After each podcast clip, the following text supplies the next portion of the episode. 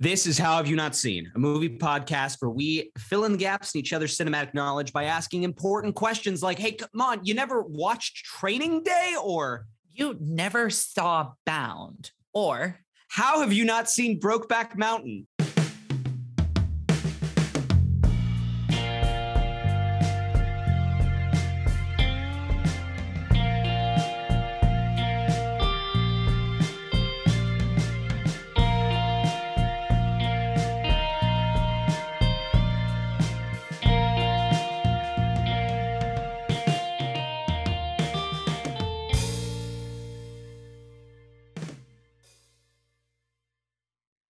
Hello, everyone. Welcome back to How Have You Not Seen? This is a film podcast where every week one of us brings one of our favorite films the other has not seen, we talk about it and then we go and watch the movie. and then we talk about it some more. It's gonna be, I, you know, I'm not gonna go so far as to say it's gonna be a good time. It's gonna be a very, very Important, moving, very- repressed, yeah. important, tragic sort of time. Uh, well, happy Pride Month, y'all. Our Pride Month series continues. Uh, and uh, let's just get into it, Caroline. How have you not seen Brokeback Mountain? Come on, That's the re- look at the look at the sweatshirt you're wearing. I know, I know. So so American West, so American West, but make it gay. It's, it's no, I know. Literally, the conversation we were having before um before we started this is Corey's like, "What does the rest of your day look like?" And I'm like, "Oh, I have to go to my parents' house so I can fix my Jeep before I go camping this summer." like, I should I should have seen Brokeback Mountain.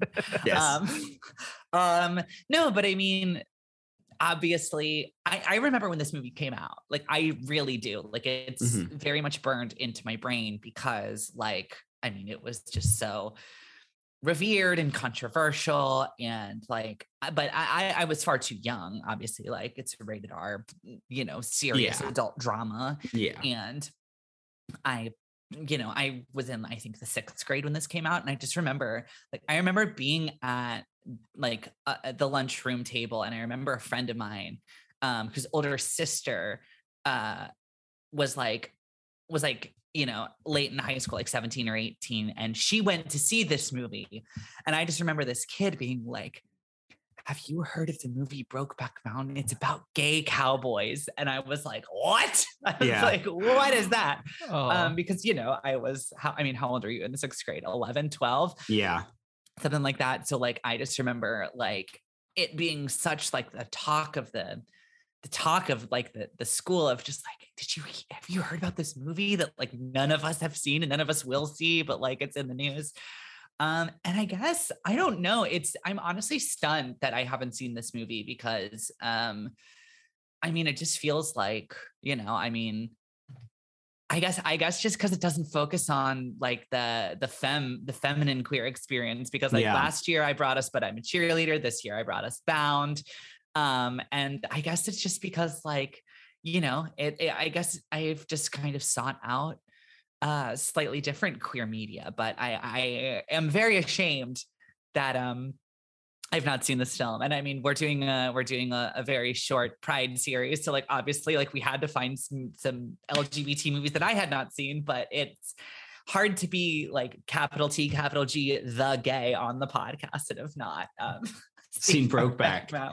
Yeah, I, uh, I I I said it last night. I did not intend for this to happen, but I do think this film is kind of a perfect uh, a perfect complement to Bound. It's a good Yeah, flip and- side. and it's and it's very yeah it's very uh funny because like i was thinking about that too of just like you know we kind of picked brokeback because it was just kind of like it was the obvious choice like i hadn't seen Oh, yeah. it it's like one of the biggest like crossover like you know like mainstream Oh, And and I'll I'll put forth.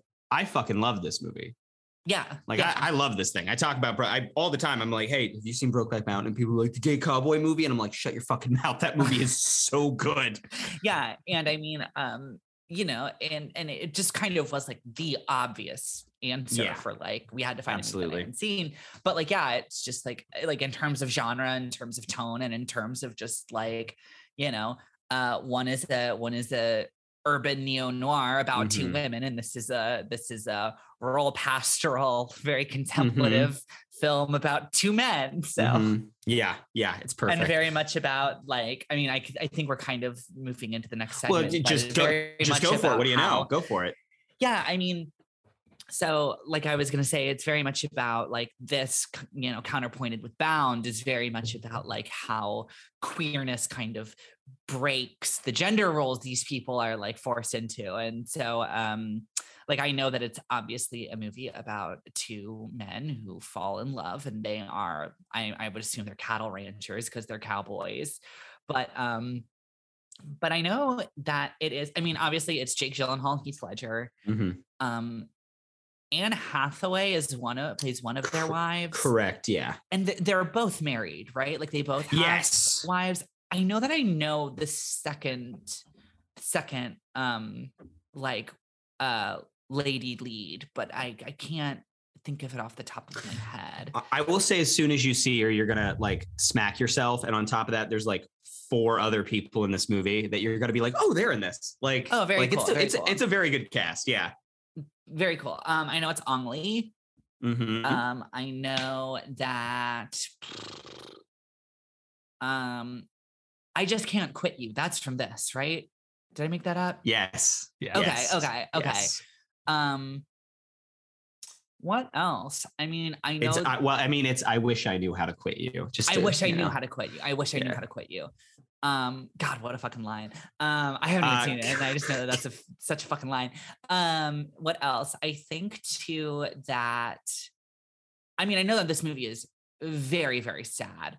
Um, I don't know if it's just because of the situation that they find themselves in and it's like you know a story about like you know two people who are just repressed and can't be themselves and it's very moody and tony or whether or not one or both of them die at the end. I kind of assume it being a film about gay men in 2006 i'm assuming at least one of them dies in the end. Um but that's just me. That is not what i know. That's what i'm guessing. Mhm. um yeah i mean i think that's pretty much it i mean yeah i mean just based on reputation i mean i don't really know it doesn't seem like a film it seems like a film that's very like character focused and very like feelings and emotion based not like oh and then when like and then heath ledger has like a cool scene where he pulls out a gun and like you know what i mean like there's yeah. no like yeah. there's no like big heavy plot points that are like oh well and then i know like this happens because I, I feel like it's more of like an interpersonal drama than like a and then the third act uh get kicks off with a bang when xyz when one of them cries. It's yeah, no, it's Right. uh yeah, like a lot of Ang Lee movies, it's just very interpersonal and very emotional and very much character study. Um right I do okay, well look, Caroline, you kind of ruined the bit because when we came back, I was gonna come back with this, but now it must needs be commented upon. I just I just want to play you something. Are you ready? yes this is what happens when you get a text message right Yep. Was that heard? Do I got to do it again? A little hear- closer. It's it's mm, I wish I knew how to quit you. for those of you who can't hear my my text tone is Jake Gyllenhaal saying I wish I knew how to quit you. Yes And, honestly and that's- has been at this point for like almost 2 years. I should what a probably bit change it. what a bit it's the, here's the, ultimate thing. the I've ultimate auditory bit yeah. Corey, I don't think I've ever told you this, but Caroline, I've definitely told you this that like during quarantine, I was just like looking at the Apple text tone store and they had one that was like lines for movies. And it was all the stuff you'd think. It was like R2D2 beeping. It was like Luke, hasta la vista father. baby Yeah, it was Hasta La Vista Baby. It was like all it was like classic movie lines, but like fun, blockbuster, like a lot of action movie lines. And then just sandwiched in there is I wish I knew how to quit you. a very serious and contemplative, tragic line from a like a very serious love story. Yeah. And so I was like, that's uh, one, I love that movie and I want that to be my line. And also, that is hilarious that that's even on there. Uh, so, that being said, Caroline, let's get into the game. let's do it And I, look, here's the thing. I hate to do this so close to each other, but like it's it's too perfect. We we got to do a little mini recast it. We got to you we we we need some alternate boys in here. That's exactly what I was hoping you were going to bring. I know. I'm like I I was like God, fuck, I just did it, but like I can't not do it. It's too good. Like because it's such a character piece and because these two guys are so specific, like getting the alternates be interesting. So Caroline's going to give us um, three alternate actor pairings for the two leads. The actual movie, of course, is Heath Ledger and Jake Gyllenhaal. Okay. Oh goodness. All right. I am just I'm scrolling very quickly through some uh just you know just to jog my brain like Mhm. 2000s where were we at um Yeah, because i feel frosted, like okay frosted tips and NSYNC, bucket mean- hats. because both of these guys are great actors Oh they're yeah, both very versatile Yeah. Oh, yeah. um but also like i feel like they both just i mean because they're so versatile but like this film like the tone i get from this film is just overwhelmingly sad Mhm. um that it's just i just feel like any from what i know i just kind of feel like any one who's a good actor and is pretty can do it so let me think here Vin Diesel and The Rock. Vin Diesel and The Oh, Rock. Damn, but which is which? The true question. Oh, All right. Um Okay, so it's 2006. We've all got we've all got 2000s fever, right? Yeah. Cool. Mhm. Um so I'm going to say We survived Y2K. we sure did. We sure did. Um Ringtone rap, high on the charts. All right. Um okay, so I'm just going to start naming people. Let's just go. Okay. All right, Person- let's do it. point of clarification: Do you want her to cast in the Gyllenhaal role this person, in the Ledger role this person, or just pairings? I'm going to In do the I'm going to it's- assign Y- It's You- got to be a sign assign. because Okay. yeah, it's got to be a sign because Perfect. the two characters are very specific. Oh. Okay. So here's my first one because remember Okay. it's 2006, which means we're casting this in 2005, right? Sure, sure. So in the um in the Heath Ledger role, we're getting Joaquin Phoenix okay, and another a fellow Joker. and in oh my God, you're right. I didn't even think of that. I'm just thinking of, of Oh. men who were young at the time who could play very troubled. The next one, Jared Leto. but yeah, um, yeah, Jared Leto, um, Uh. and then uh, curveball Jack Nicholson. No, um, yeah, so yeah, Joaquin Phoenix. Cesar Romero. Cesar Uh, sorry, keep going. Keep um, going. Joaquin Phoenix, and you know, uh, I I feel bad for the guy. His career never really took hold and took off, and it's maybe just because he's not all that actually interesting. But in the Pretty Boy, uh, Jake Gyllenhaal role.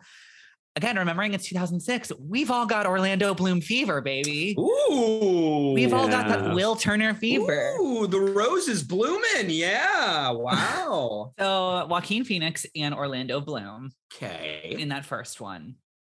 Um for my next for my next trick, I am going to say Ooh, okay. Um And see, that's the thing is because like this time, like Heath Ledger, like is so pretty hmm and like that's what he was known for up until really like this and the dark like the last like three Yeah. years of his life like Yeah.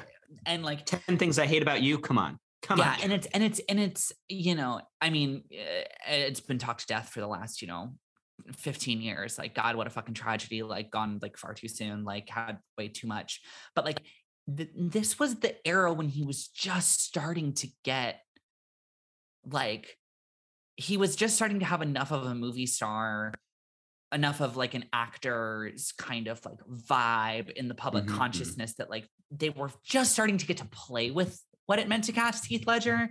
You know what I mean? Because from like, you Yeah. know, from like 98 until like, I mean, in maybe even earlier than that, but from like 98, 99, when he's just like pretty charming, handsome boy through until about this era, you know, he was pretty charming, handsome boy. And it was just like with the Joker and with this film, like when they were starting to be able to cast him sort of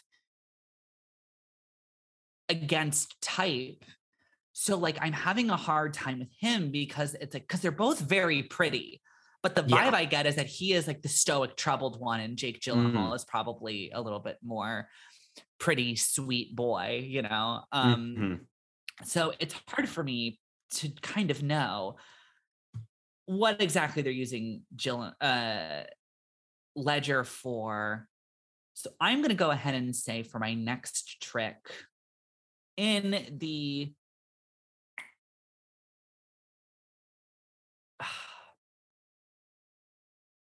in the ledger role and again not to do like a weird oh and it's funny because uh, heath ledger was the joker but i'm gonna do Mhm. christian bale Ah, okay. um in the ledger role or yeah in the ledger role and then let me think and then in the oh, to play opposite christian bale i am going to sub in Liam Neeson. no Michael Caine.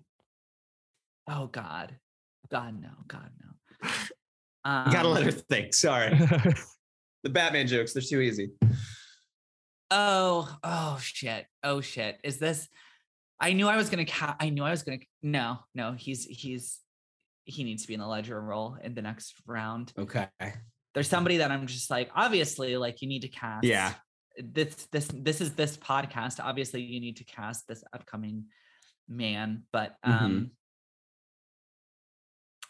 I don't know. I might have backed myself into a corner a little bit because uh I just can't imagine um Christian Bale ever having like romantic chemistry with, With with, anyone? human being. Yeah. I, I went I went dark and stoic.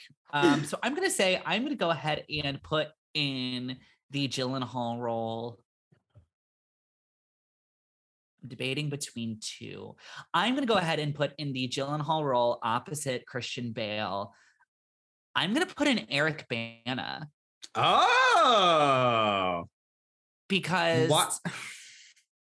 yeah, I just think that he's pretty enough that uh, even Christian Bale couldn't help but fall in love with him. That's that's a very good choice. Also, quick quick sidebar.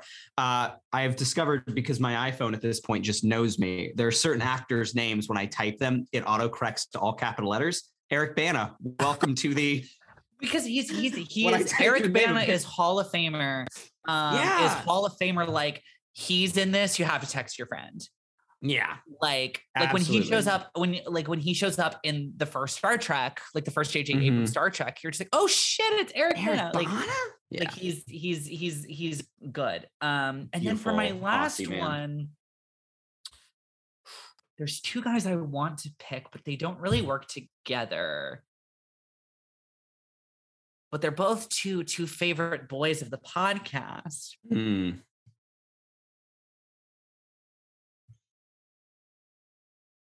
But they both probably need to be in the in the ledger role.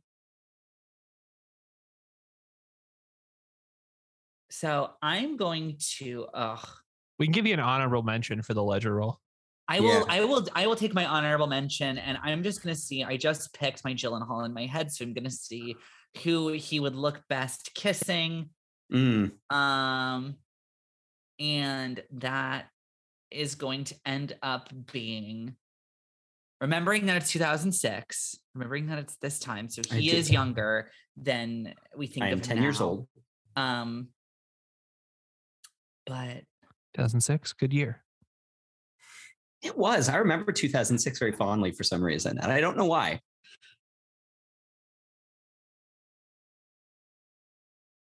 Oh, I remember why. It's because it's before I went into middle school and things started getting bad. yeah, yeah, that's about the time uh, Fucking things real. went downhill, huh? Um, yeah. First High School Musical came out. I was on top of the world. Damn. It's true. It's good, Okay. good Disney Channel year. Phil of the future. Fuck. Okay. Um, so I am going to do in the in the ledger role, I am gonna put in I'm gonna put in Jude Law. Oh, Okay. And he's going to be playing opposite against a 2006 and we're thinking more the boy from Oz. We're thinking more Gaston. We're thinking more a little, uh, a little more like charming, charming, bright-eyed, not uh, adamantium clawed Yeah. Hugh Jackman. Look, Caroline, Oh, I it's a hot ass couple. was so convinced in my mind that when you said Christian Bale, you were gonna just be like, "Fuck it, it's the Prestige." Hugh Jackman, put him in there. I No, was no, no, like no. so. Yeah, the alternate universe when it's Christian Bale and Hugh Jackman in The Prestige, and it's uh, Heath Ledger and Jake Gyllenhaal in, or sorry, Hugh Jackman and uh, and Christian Bale in Brokeback Mountain, and then Heath Ledger and Jake Gyllenhaal in The Prestige. See, that one doesn't work. I don't think. That I one don't think does those, I don't work. think that, That works. one I don't not think you work can. I don't think you can switch those couples. I don't think. Which is which is because that's the thing. Because like I mean, with all with all good male rivalry films, there Mhm. is always that like there is always that tension of just like But they kind of want to kiss, right? Yeah, Like, they kinda wanna it, right? kiss. Like, um but it's just it's just when christopher nolan is making that film yeah, it's just it's just such a, such a steely cold removed sexual tension that like it doesn't translate It's- the the prestige is not is is much less gay than most male rivalry films not because it's like explicitly not queer. It's it's not straight really either. It's just not there's no Sexual. sexual feeling to it. Yeah it is there is there's a sexual. I mean there's there's the christopher nolan sexuality there which is just like yes. pent up frustration and, s- and mixed up with sadness um the christopher nolan sexuality is i would like you i would like to take a picture of you and put you in a menswear magazine and then flip to a random page and see you naked in the menswear magazine and go oh and then just keep going and looking at more suits. Like that that's the long and short of it. Wait who's your honorable mention for the, the ledger rule? So i was trying to i was trying to uh fit in ethan hawke. Oh Uh, sure and sure. I just couldn't come up with a I couldn't come up with a good counterpoint for him because Ethan Hawke is a very sad, troubled, very pretty boy. Mm, yes so it's it's hard true. to it's hard to slot him Favorite of into the one or the other. yes. So Joel, Joel, we do need to watch the movie, but I do want to ask real quickly that I just found out. Joel, know that um, like five six years ago they did True West with Dano and Ethan Hawke.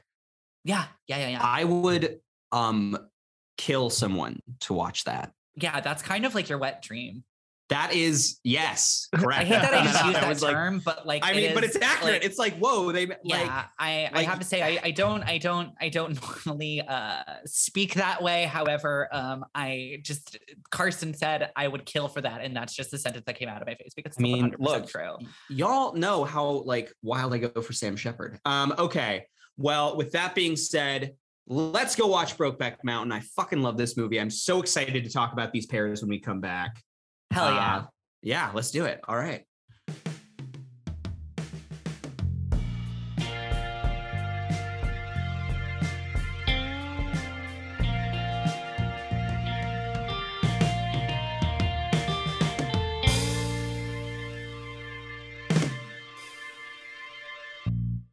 Jack fucking twist. Jack fucking twist. Jack fucking twist. oh man. Oh, we okay so we we we gotta do the fucking game. Um so yeah so here's the thing. Because again uh, take a drink we record actually no this is we're recording it in order. It's just be watching the movies slightly out of order but uh, we did the same game next week and i know what i chose and oh my god i was so wrong but and that's for next week that's for next week that's for next week. But what I'm saying, wrong. what I'm saying about that is that like the Schadenfreude I enjoyed upon hearing your answers for these and the way you got some of them slightly incorrect was so overshadowed, uh, like overshadowed. So now I'm like, now I'm like, no, Caroline did so good. oh thank you Okay, Yeah. all right. So here are your choices. Your your Heath Ledger Gyllenhaal inserts. N- number one is Joaquin Phoenix and Orlando Bloom. and okay joaquin's good Joaquin joaquin's a good good. choice good. Joaquin is like a straight up like probably could have slash should have been on the short list A- again, or- like yeah. as I said, it is a Joker to Joker. But you know, honestly, that's why it works probably. Uh, Orlando Yeah, I had Bloom. I, I gotta say, I had no idea how much of a performance Heath Ledger was going to Well, be giving. yeah. It like, is- like how much of like a how much of like a like affected character accent, Yes. scrunchy face, like he uh, ages 20 years over the course of the movie. Uh, yeah, we'll talk. I mean, look, the, the Ledger performance is fucking Titanic. It's so good. And like the fact it is weird that it's like, like this thing probably would have been the thing that he was known for if not for the fact that he played the Joker, which is, Yeah. you know, oh, 100 uh, percent, yeah. hundred percent. Um, Or- Orlando Bloom is a uh, he is pretty, No, there he is- doesn't have the energy. I but he didn't, does I not didn't have the think- energy. Okay, so I gotta say, um, I was watching this film Hmm. with my partner, and um, at at whatever point, like when it's really early on, and Jake Gyllenhaal's being just like such a little like over the top brat, I just go, "Oh, so Jake Gyllenhaal's the bottom," yes, and yes. And then the movie said, "Yep." yeah. And um, no, I was thinking that Gyllenhaal was going to be more of the like, like Donnie Darko, like like Mm. pretty pretty boy troubled Jake Gyllenhaal, not the velvet buzzsaw, like Yeah. kind of like caged animal, like chewing off his own arm. Gyllenhaal, which are both two really great brands of Gyllenhaal, but um, I, I had to. I this- Orlando can't do Orlando could do the the the sad troubled pretty boy, but Orlando does not do the yeehaw. Yeah, and he doesn't. I don't think he has the pathos, but like No, whatever. no, he Um, doesn't. not at all. But like, so slight side.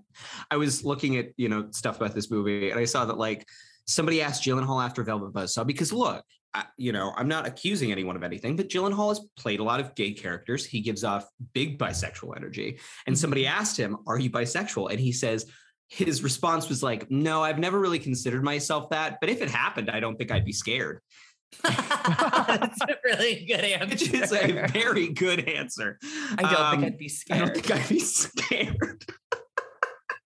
is really good. Um, okay, so the next one is Christian Bale and Eric Bana, and that choice, those choices, no, see, it's the same thing with Eric Bana. It's like Yeah, it's like, you- he's not sad, quite- disillusioned. Yeah, I, I really didn't. I really didn't peg Gyllenhaal to be the like. Just knowing what I knew about this movie and knowing kind of how like somber and like, you know, and like introspective this film was, I wasn't expecting there to be like like super manic, like silly Yeah. boy performance Gyllenhaal. I was really anticipating more of like sad, troubled, like, you know, like all the way through. smile on the face but dead behind the eyes kind of a performance. Yeah, Bale's so. not bad. Uh, I Bale's do- not bad, he- he- but probably a little too dark. He would have gone with he'd, it. I he'd overplay like. it like by 10%. Yeah. Um, third one was Jude Law and Hugh Jackman.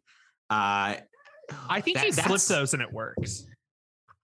I do think that that is the musical theater version of Brokeback Mountain. Like if you set it all to music, it, it does work. Um, Which there is a big opera that came out of I in saw th- 2014. yes, I s- it's on Amazon. I kind of Yeah. really want to watch it. That sounds I agree. weird. Um, yeah, I don't know. Hugh Jackman's too much of a showman. I don't think No, that 100%. Do he is literally the greatest showman. Um, but I don't think he could. You Good know. job. Good job. clock it together as much. You did do honorable mention Ethan Hawke, and I think that he is the best uh Gyllenhaal replacement choice Yeah. of all of any of those. I think yeah, he could. no, he hundred percent, a hundred percent, he is. And no, yeah, uh, if he could have brought that like late '90s, early 2000s Ethan Hamlet. Hawke, just Mhm. like, Yeah, just that, yeah, that that like that like that just like percolating mania that he always Yeah. has, that just like under the surface, that like bubbling mania that that he frequently Yeah. has. Um, but again, I wasn't expecting that from. I was just like, oh, Ethan Hawke, really good, like realistic, like very uh, you know, very like troubled actor, like would probably be able to be slot into either of these roles.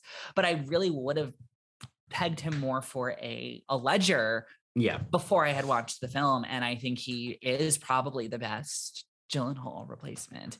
But you know who's the best choices for these for these Fucking roles? Heath Ledger and Jake Gyllenhaal because they kill it. Heath. Ledger and Because Jake they Gyllenhaal. kill it. Uh, the, because this movie is Ah. fucking just fucking wonderful and just devastating and uh this movie is great this Yeah. movie is great and um i don't really know where i want to jump in but i let me start i live okay, okay, Okay. let me start with a, a bit of a story a bit of a story time Love that. Love that. so a few weeks ago i was at a friend's house and um it was for like a little like a little mixer and it was like you know how when you have like those friends uh when you have a friend who's like in a couple there's kind of like the two sides of the family you know what i mean it's like it's like there's partner a and partner Yeah. b and like you are partner a's friend but like partner b is there and then like all of their friends are also there Yeah. and so it's kind of like not like Montagues and Capulets because you're not like, you know, because it isn't like there's no like animosity, but it is that thing of like, oh, there's like very clearly like two groups at this eh, party. You're standing on opposite sides of the dance floor. Yeah, yeah, Yeah. yeah, yeah, yeah. And so there was a person there that was like my my friend's partner, who is my friend, but you know, my friend's partner's Sure. friend who I had never met. Um, did not know that I did a movie podcast, you know, all that stuff. We're sitting, we're all just kind of sitting around shooting the shit, talking about movies. And this person goes on this tangent about Brokeback Mountain. Mm. And they were like, it's not a bad movie, Oh, but it's they, but they were like, they're like, it's a good movie, blah, blah, blah. But they're like, but they're like, it's like the hashtag problematic kill your queers trope. And um, and like I hadn't seen the movie yet. So I was like, oh no, Yeah. I don't know. Like, like, is this is this movie going to have aged horribly? Like blah blah blah. And um uh that person was wrong. yeah. th- Yeah. I was thinking is about this last night too. Yeah. And the thing is, is this is, I mean, yes, this is a film in which a queer person dies, but it is not a kill your queers movie. It Yeah. is a uh, very beautiful uh, portrait of a of two people. And the thing is, the thing is that sets this movie apart. That just like because I, I was kind of I had a thought in the back of my of in the back of my head when I was going in. I was like, okay, like I remember talking to this person at this party about Brokeback Mountain, like blah blah blah. blah. And it's before we had recorded the first part, but I was like, you know what? Like I don't fucking know that person. I don't. Yeah. I don't know if they're. I'm not gonna bring Yeah. their shit into it Sure. in the first part. But I was like, the thing that like just stuck out to me is like, no, this isn't that. This is a movie that is so like stunning to me in that this is a movie that came out in 2006 about how like oh no we've all known about this shit forever Yeah. you know what I mean? Like it Yeah. is a film about like, oh, even in the 60s, like people were shocked that like the person that I knew was gay. You know, people were upset that like that like my husband was gay. You know, people were upset that like whatever.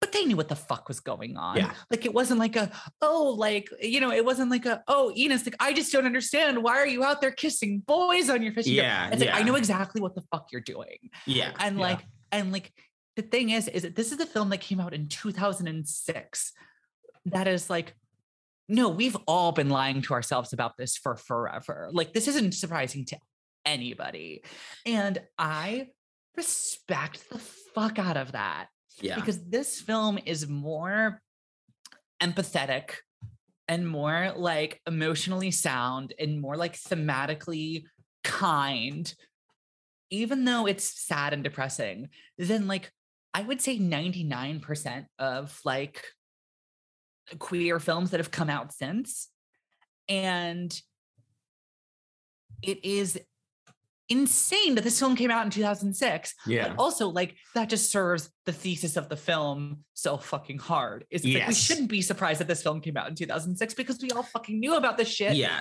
In, Yeah. Like in the 60s, it was old hat. Yeah. Like, It- people knew what the fuck was going on back then. Well, look, I mean, we're kind of beautiful, but it makes me it, so it, it, it makes me very angry. Yes, Like, it's a it, very righteous anger. it it inspires the same kind of righteous anger in me that uh, because I'm a cheerleader did because you kind of you follow it and eventually you do just get to the point where you're like the like all the fucking problems in this movie are just caused by fucking society. Like it's Yeah. if fucking everyone was just like it's fine you're gay that's cool be in love i don't care like then none of the bad things that happen in this movie would fucking happen. Like it would just be nice. They could just be boyfriends who go on a date to go to a mountain and it would be cool. Like Yeah, and it, it just makes you so goddamn angry. But yeah, it, it is. I was kind of thinking about the Kill Your Queer, Queers thing yesterday because it, it is, as you said, it is very literally a movie in which a gay man dies. Um, and we talk about this too, how like tropes, oftentimes it's not so much any one individual usage of them, it's the repetition of oh this is just a thing that happens again and again and again and like as a whole its effect on film can be Right, kind of right. damaging or whatever and like i guess in that way it is a movie in which you know the two gay people are not allowed a happy ending and that's a thing that happens a lot but this thing is such a tragedy it is like it is Yeah. Yes. entirely tragic in its structure and its plot like it doesn't And and the thing that sets this apart from Your Boys Don't Cry yeah and things of that nature is that this film does not pity Heath Ledger. no This film does not pity Heath Ledger. no This film wholly empathizes with Heath Ledger. yes And the thing is, is it's like, look, like, you know, um, I can't sit here and say, I can't sit here and say that like there was never, you know, a gay couple in 20th century America Mhm. that like, you know, I mean, life is complex and life is long and life is strange. And I'm not going to sit here and say that, like, you know, there was no such thing as queer joy before 2004. Yeah. You know what I mean? Like, I'm not going to sit here and say that, like, you know, before Lance Bass came out as gay, that, like, no gay person was ever happy. Until Ellen did it, there was never. you know, exactly. She proved that a queer person could dance. You know, like but it is that thing of like you know because i'm sure that there were i'm sure that there are plenty of queer couples throughout throughout history who have done the best they can in the society that they are in and i'm sure many of them whether in secret or whether it was an open secret or what have you managed to carve out whatever happiness they were able to make in their time in their situation Yeah. that having been said this is a film about a gay couple in fucking rural ass Montana in the 60s. Like, this is not a film in which happiness is possible in the way that they get happy ending. yeah, You know, at least not insofar as like, I mean, you know, they could have done, they could have done what Jack said, they could have fixed up a ranch, but even still, the the whole Heath Ledger thing of like, like, I mean, it's so fucking tragic of just like there were two men who owned a ranch in my like hometown and like they fucking murdered this guy. For all I know, my dad murdered this guy. yeah. And they oh, made sure we fucking saw it. Yeah, And it is that thing of like, you know, it's not to say that they couldn't have done their best. It's not to say that they couldn't have like, you know, tried, but like, you know, they don't get the, you know, like if Jake Gyllenhaal lives, like he doesn't get to introduce um like like uh Ennis doesn't get to introduce Jack to Kate Mara there at the end and be like this is my husband Yeah, we got yeah. rings Yeah. like I hope you can accept me and she doesn't throw her arms around her dad and say like oh pa as long as you're happy like Yeah, that's all. I care about yeah. it's like it's it's it is an unfortunate reality that I think a lot of Kill Your Queers films like to rely on. Well, we're just being realistic. You know, it's the shitty, it's the shitty like you know, uh online right-wing troll thing of like, well, there shouldn't be black elves in Lord of the Rings because yeah, like yeah, this is based on ancient mythology. and, European, like, whatever. and it's like, and it's like, dude, shut the fuck up. Like it's Yeah, it's fucking- like, yeah, no, we're just being accurate. Like back in the day, like X, Y, and Z didn't happen. So we could never depict that. And that's the thing that like a lot of like bad faith people like to fall back on. But the difference between something like that and something like Brokeback Mountain is Brokeback Mountain is wholly empathizing with Heath Ledger Yeah. and with like and Gyllen- with Gyllenhaal. and with Yeah. with Michelle Williams and with Anne Yeah. Hathaway and with like I mean I I talk about it. It's it's one of the reasons that Ang Lee is one of my favorite filmmakers, and I say this he's one a- of the most empathetic. he's one of the most this fucking empathetic yeah men alive like you know he just it- it's the reason why the hulk is a movie about like how Daddy much your dad can fuck you up yeah Yeah. like yeah but like it's why Crouching Tiger. I mean, this movie works for the exact same reason that like Sense and Sensibility and like Crouching Tiger, Hidden Dragon, you know, do, is that it's it's just about you. You can I I I kind of don't even want to say this because like you cannot like take the queerness out of this movie like it is so inextricably linked up in it but like right. in terms of the way that Ang Lee approaches stories like this you can take out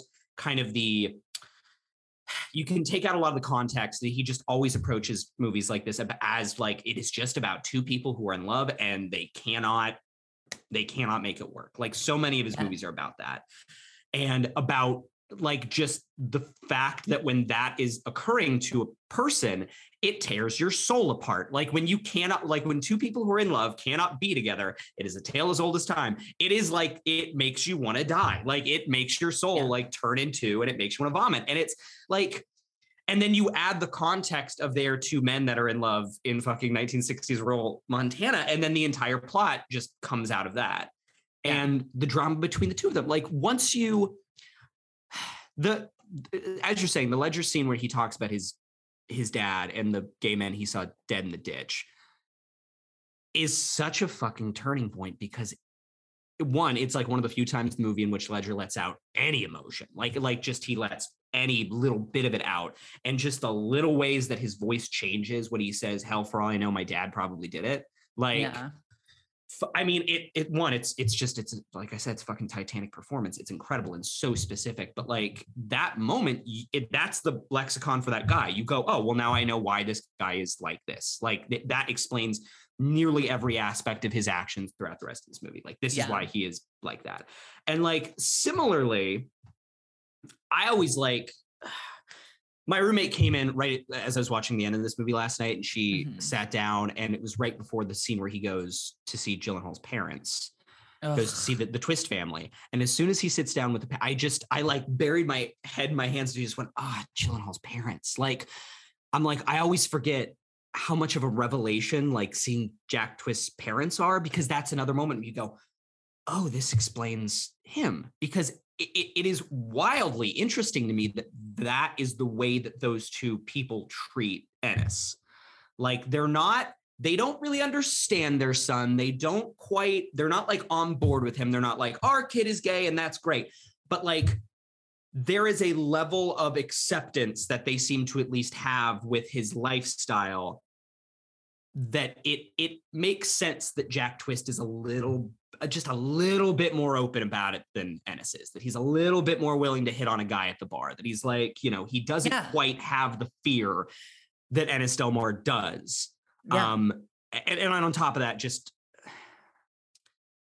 uh, that just that boiling cauldron of emotion that is in that scene of these are three people that like you can tell that they all have that thing where they just want to sob to each other but they because of fucking society and because they all know what it is they're actually talking about they just kind of can't like they Yeah. just all keep it just locked up bolted on tight because if they admit that the guy that they're talking about was gay and that's the reason they're all here like that's a problem like we can't go there and no, it is yeah.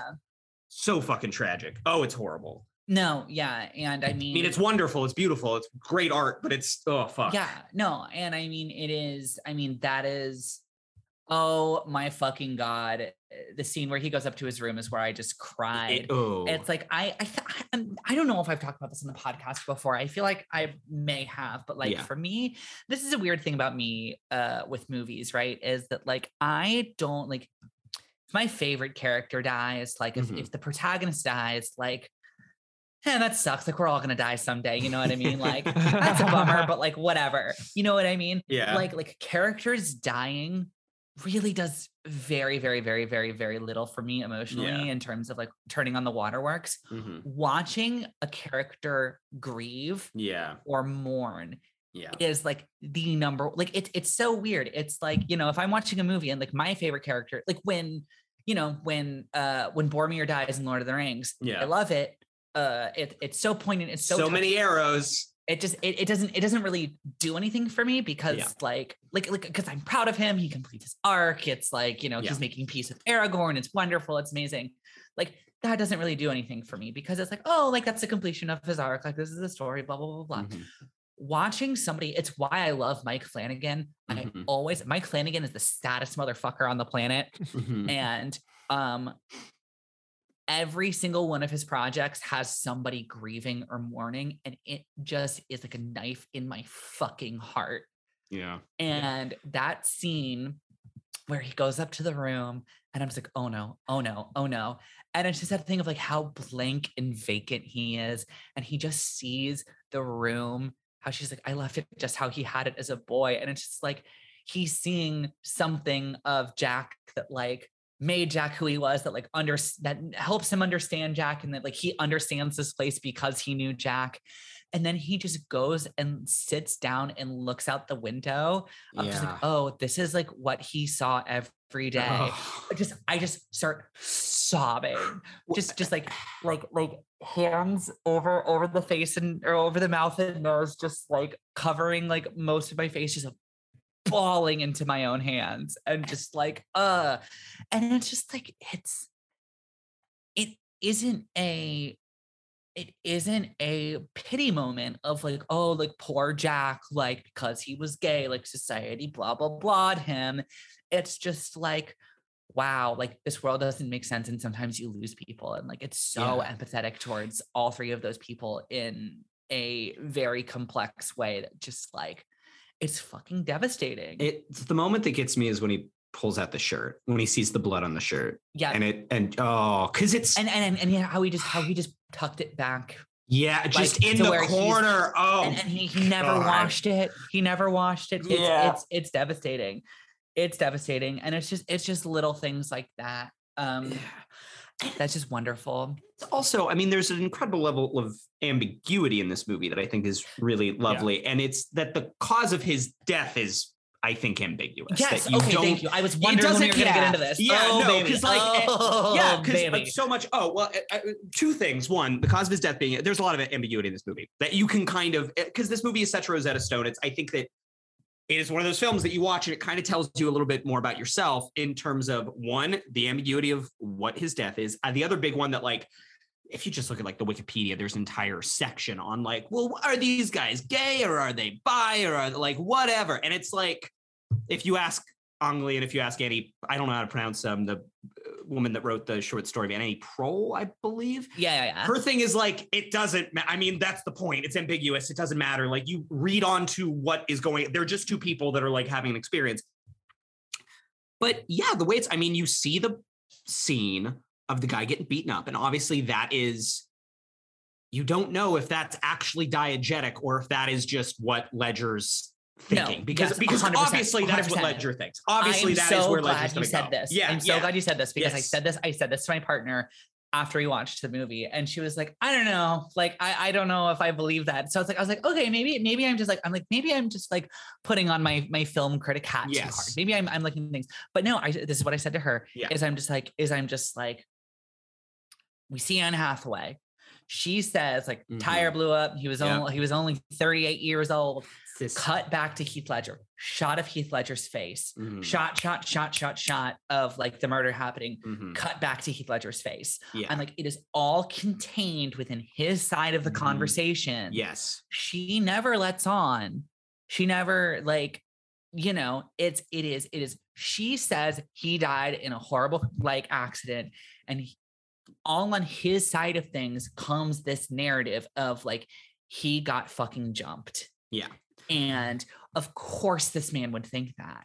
And Yeah. it doesn't mean that he didn't. And Maybe but he did. like you said, the ambi- the ambiguity is the point. Because And it's like, and it's like, and it's and it's it's this is a man who was raised, who was very purposefully, very, very, very like 100% like this was cons- a constructed experience for him Yeah. for other people is like hey like i need you to see firsthand what happens to gay people is a group of townies come out and beat them to death in a ditch yeah. that is what happens when you are gay Yeah. so when he finds out that a you know as we're talking about maybe they're bi maybe whatever but Yeah, like yeah. for, the, for the sake of argument when he finds out that his like that that that that, that the man he loves who was gay died That's where like in the serious circumstances he Yep. just goes he was beaten to death in a ditch Yeah, because that's what Yeah, he knows. that's what he knows. And like, and like, of course, he The- would think that way. And it doesn't and- mean that he didn't. It, it doesn't mean yeah, doesn't mean he didn't because all It's the just- pieces are there. Like, you could see it going either way from Gyllenhaal's perspective too, because like one, and I I love Anne Hathaway's performance. I mean, I love every performance in this movie. They're Yeah, all they're really fucking good. phenomenal. They're all really good. And as I told you in the first half, like you're gonna every 20 minutes, you're gonna go, oh, they're in this. Oh, they're in this. No, no, no, no, no. It was not every 20 minutes. It is there is a 15 minute stretch of film. That's and when she true. goes, Cardellini, Harbour, yeah, Faris, yeah. seven more minutes go by. Uh fucking Kate Mara. And you're Yeah. like, what? what What? the hell's going on? They're all in it. Um, but like Hathaway's performance in this is like so good, and she's got basically like two short monologues, then like one little scene where she talks in the middle. But just the way it, it's got to be purposeful. The way that she delivers the information of his death is really stilted and really rehearsed Mhm. and you can tell that she said it a hundred times before. And it is left ambiguous, I think, as to is she saying it that way just because she is the wife of a man who is dead? And you know they're a popular family. She's clearly told this news to a hundred people and it's she's just tired of saying it. Or is she saying it that way because that is what her dad told her to say? Because you've got the drama between uh, Gyllenhaal and the dad that's running throughout his half of the film. It is not a jump to think at all that that fucking guy was. I mean, if somebody killed him, that's that Oh. would be the oh. guy. That would be the guy that did it. And and and the result of that would be he would go to his daughter and say, "This is what you're going to tell people happened." Like, but they also Gyllenhaal says it in the last scene they have together that his marriage is fucking falling apart. They don't like each other anymore. Their marriage happens entirely over the phone. It's possible that he did just he works around big tractors. Tire blew up, fucking killed him. Total random ass accident, and just he And and, Hathaway are on the. Doesn't care yeah, she just doesn't care. anymore than yeah. Yeah, No, a hundred percent, a hundred percent. And that was exactly what I was going to say as well. Is just like it is that thing where it's like it's so clear how strained and bad their marriage is. Like before Gyllenhaal even says that, and then he gets to that point and he does straight up say it. They're just like, oh yeah, like uh, things are bad, like things aren't, aren't going well.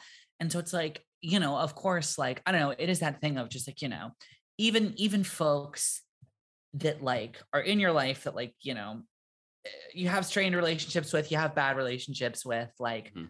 when somebody close to you dies, even if you have like a strange relationship with them, like it sucks. Like it's bad. Like I'm like I even even you're like I'm sure even Yeah, Hathaway's character, like being estranged from her husband, her husband dies. Like that's Yeah. gonna hurt in its own weird, complex, strange way for her. Yeah. And so it is that thing of just like, yeah, is she just like so detached because their marriage was crumbling and then she was Mhm. tasked with like being, you know, now she's tasked with being a single mother, like Mm-hmm. running this business and also like you know, and now she has to take care of all of his affairs. And also there's that weird, like lingering, like, you know, th- that weird lingering emptiness that happens anytime anybody dies. Yeah. Or is she fucking lying? yeah, And the Yeah. whole point is they only give you 20 seconds of it because it doesn't matter. yeah. Because it's ambiguous, and the ambiguity is the fucking point. It, yeah, it's the ambiguity of. I, I, I mean, look, when David Harbour showed up the first time I watched this, when David Harbour showed up, I was like, oh, David Harbour, is he just going to be in this movie? And he's not. He's in it for you know that one scene. Um, Yeah. but the way that he that like that character hangs over the rest of the movie how like oh the like the last time i mean obviously it's a fucking titanic scene. It's so good. Uh the last time they go to brokeback together and that whole fight. Yeah. but the Ugh. ambiguity of the moment they're sitting looking out over the lake and he's talking about how he's estranged from his wife and he's like yeah i actually i've kind of been like fucking this other woman like this you know this other housewife.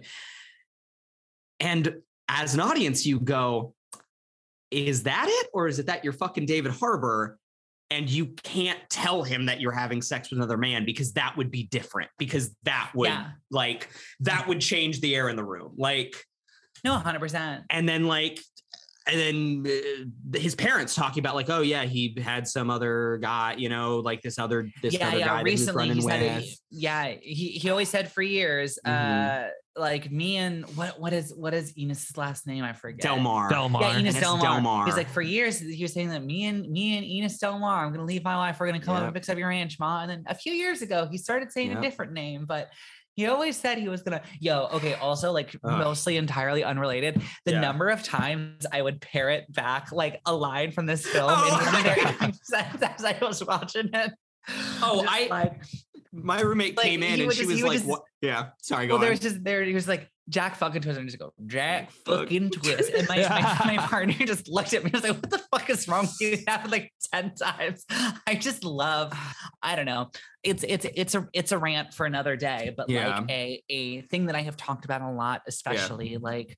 You know, I, I don't talk about it much on on the show, but like y'all know that I'm a very, very crunchy granola outdoorsy nature gay when I'm not being a a a shut in podcasting Mhm. film critic nerd. Um, but like, you know, a thing that I I have ranted about quite a bit is just that like how like kind of like cosmically unfair it is for like rural spaces to be so like Yeah. uh so bad for like Yeah. queer and LGBT people, um, especially because just like, you know, like I mean, like like that's that's that's 95% of this country you know what Yeah. i mean and it's Yeah. like it's i i love like i love like americana and Yeah. folk and like country stuff before it got co-opted by white nationalists like before before that shift kind of happened Yeah. I, I i love that so, so i just kept parroting back like all these lines and their accents and i'm just like i mean i don't know um i just i like i love that shit and i wish it was safer yeah. um, but uh No, Caroline, yeah. this is this is because we're the same on this. I'm like number one. I love cowboy shit. Like I always um, say about the TV show Westworld, which I liked the first season of, and then I didn't really watch the rest of it. But I'm like, my only problem with Westworld is that like clearly this is. I mean, it's Michael Crichton. Like this is a Jurassic Park thing. It's like, ah, we built this thing that like we probably shouldn't have, and my entire the time thing we watching do it, for I'm like, entertainment is Yeah, like, yeah. yeah is is is bad and murder and exploitation. But the entire time I'm watching it, I'm like, man, I want to go to Westworld. Like uh, West, Westworld seems so cool. Like I want to be a Dude, that is cowboy. me that is Yeah. so me with Jurassic Park Yes, yes. that is so me with Jurassic Park and I think that's the thing is it's like it's like I would I would go to Westworld but like that's the thing it's like you're like Yeah. I want to go to Westworld and I'm just like I'm like I just want to go out into the jungle where there's dinosaurs It's like dinosaurs. we can do it. It's like it's like no no no. That's like it's like the problem is not.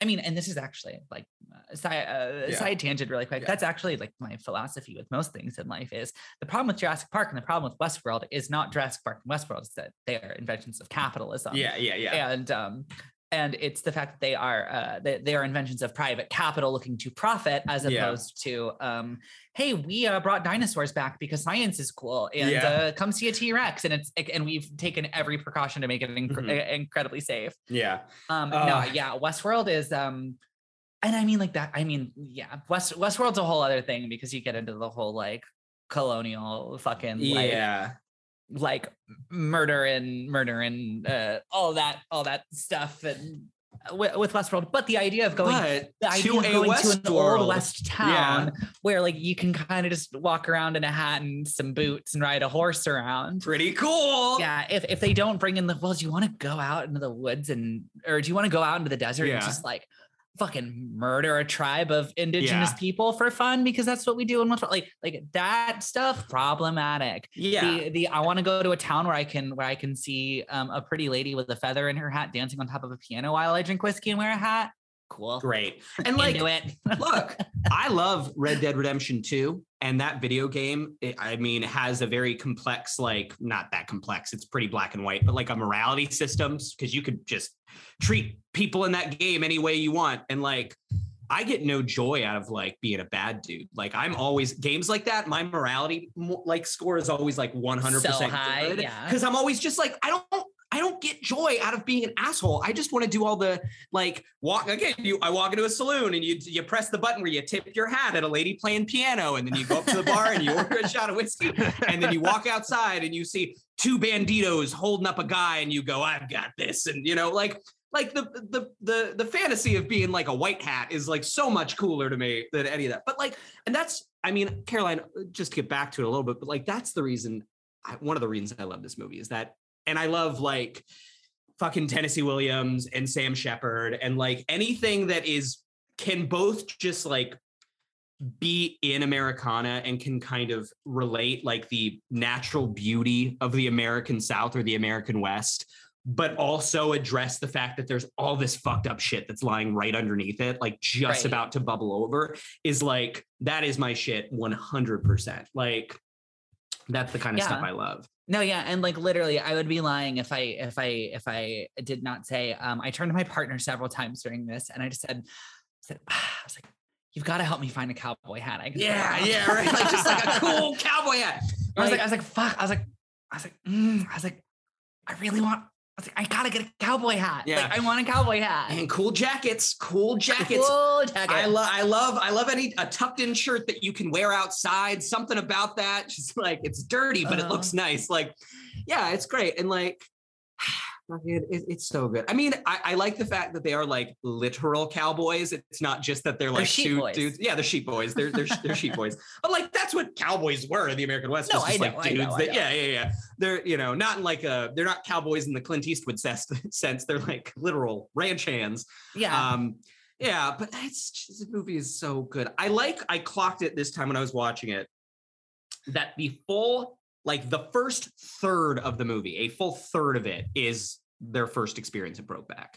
And like that section is so languid and so slow and so like like so considered that then once you get to they leave Brokeback, it does just kind of feel like bam, bam, bam, bam, bam, bam, bam, like they're just rushing through time yeah. but that is and it, it's kind of an odd it makes for a kind of odd story structure but like that is so important because that first experience just lays over everything because it you really feel like the characters do that like as like that takes up such a big space in their mind and once they leave that everything's just kind of slipping away from that experience that like No, yeah. every year that passes it gets a little bit further away and it just goes quicker and quicker and quicker And it's just the whole thing with with fucking with john because it's just Yeah. like he wanted his ashes sprinkled on Brokeback Mountain, and Mm. it's just like what it was so special up there on like that mountain where he spent one summer, and it's like oh we were just ranch hands up there, and it's just Yeah. like, and it's fucking tragic, and it's So like tragic. it's it is that thing that I mean.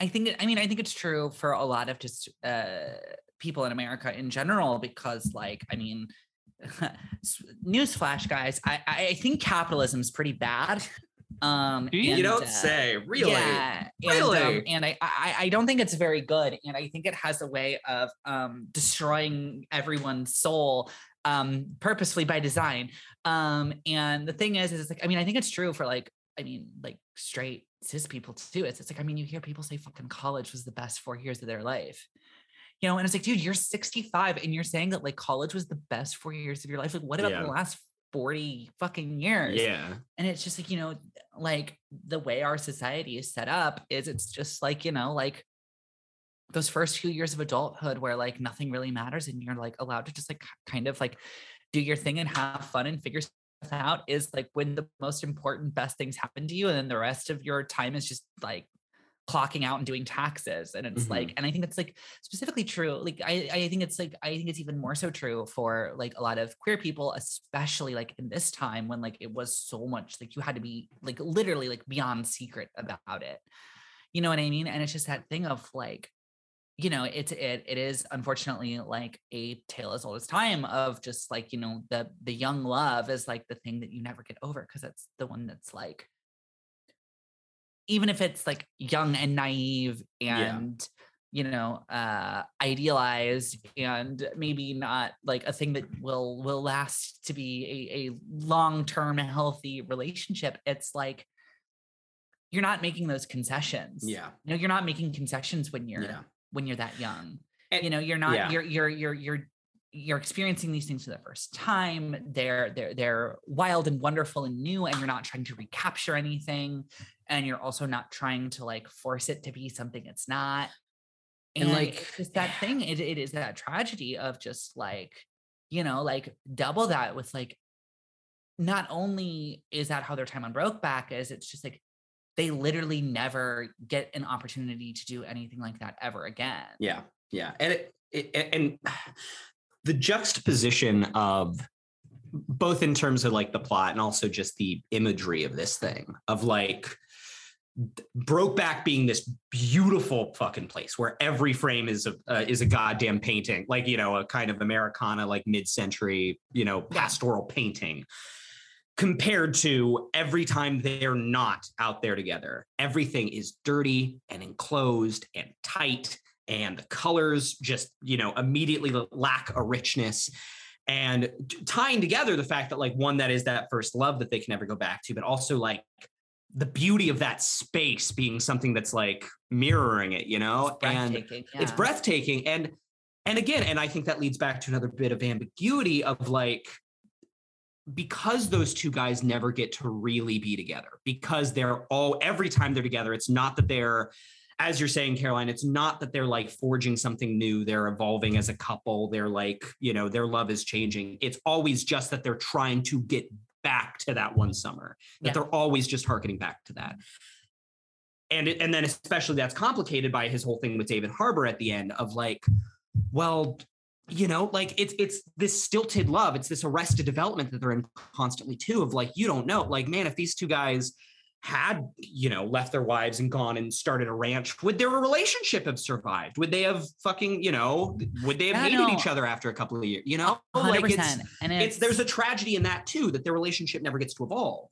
yeah no and and it is something like i i absolutely had that that question as well of Yeah. just like you know like um and i mean i think i think you're supposed to have this Yeah, question like i think the film wants you to consider this of just like you know of all of the relationships that they have that either character has in the film like obviously this is like the most important this is the Mhm. best this is the truest one for them but at the same time it's also just that thing of like these are two people who met by chance. They were Mhm. the only two people out there. Neither of them had any other option.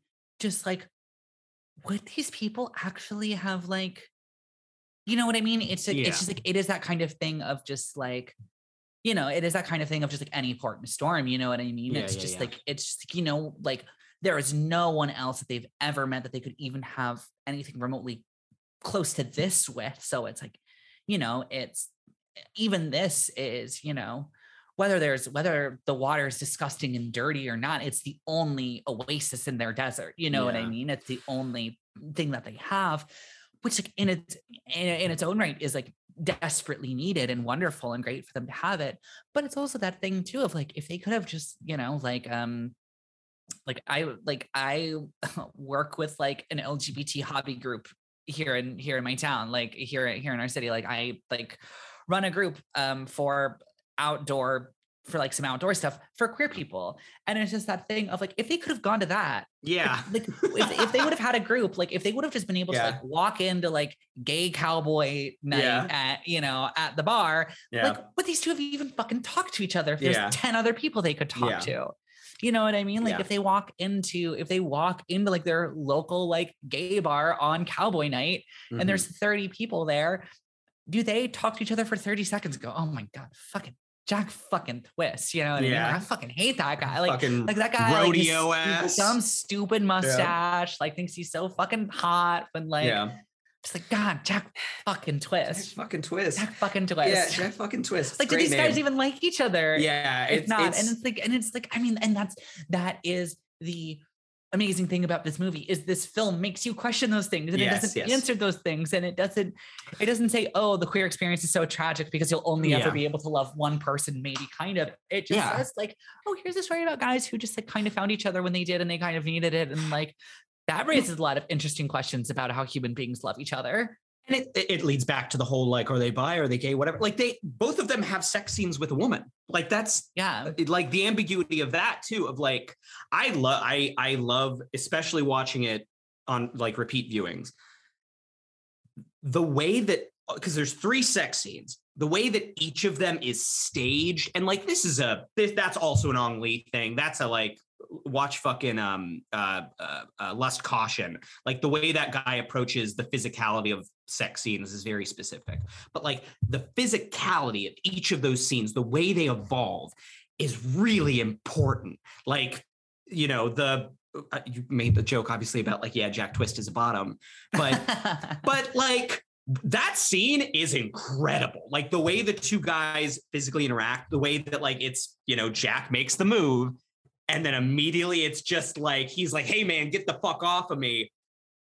But he's But then- both but doing then- like the he's doing like the get the fuck off me, but also I'm like looking at you. Is this gonna happen? Is this gonna okay? It happened. Okay, it happened. Okay, I can't look at you, but I do need to fuck you. Like it's Yeah. th- though like that, and then the way that that happens, that's mirrored with his scene with Michelle Williams of like the.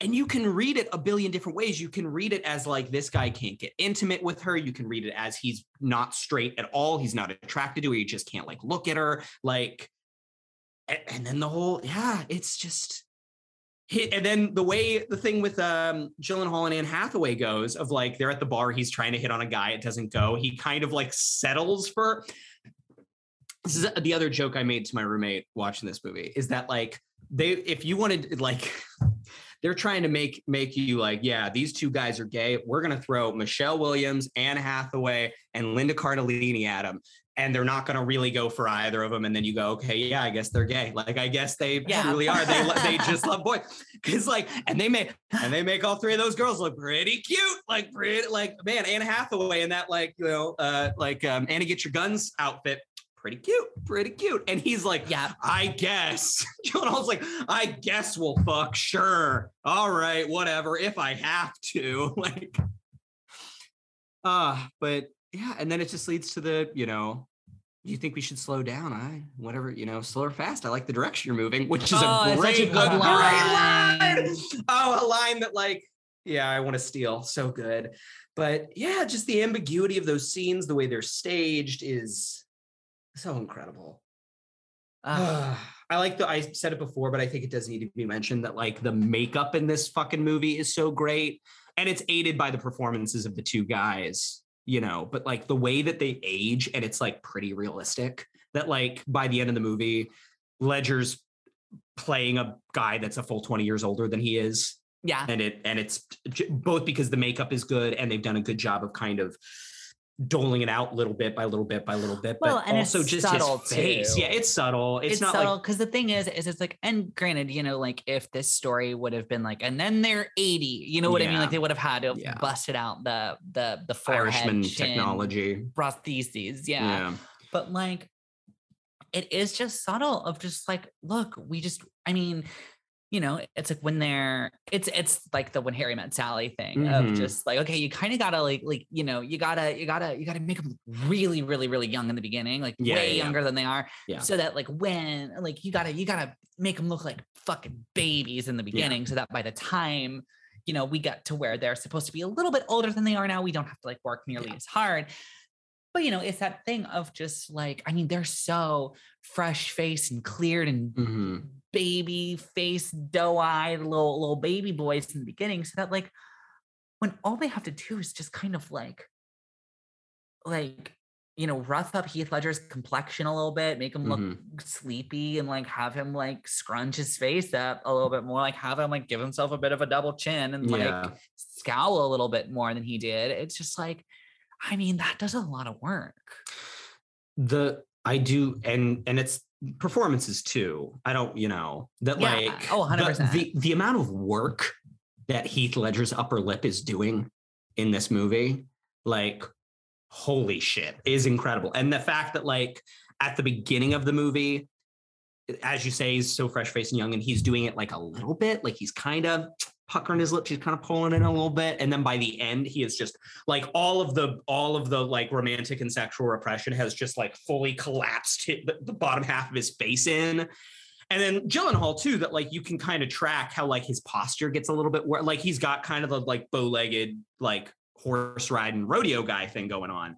But then his posture gets a little bit worse and a little bit worse and a little bit worse. That like by the end, he is fully kind of, you know, he, his back's got a little bit of a crook in it by the end. Like it's really good. It's two fucking really good performances that I sure do Yeah. like watching and sure do make me cry. Like, yeah Ugh, all right. Well, um, great fucking movie great fucking movie. Uh, do you have any final thoughts, Caroline?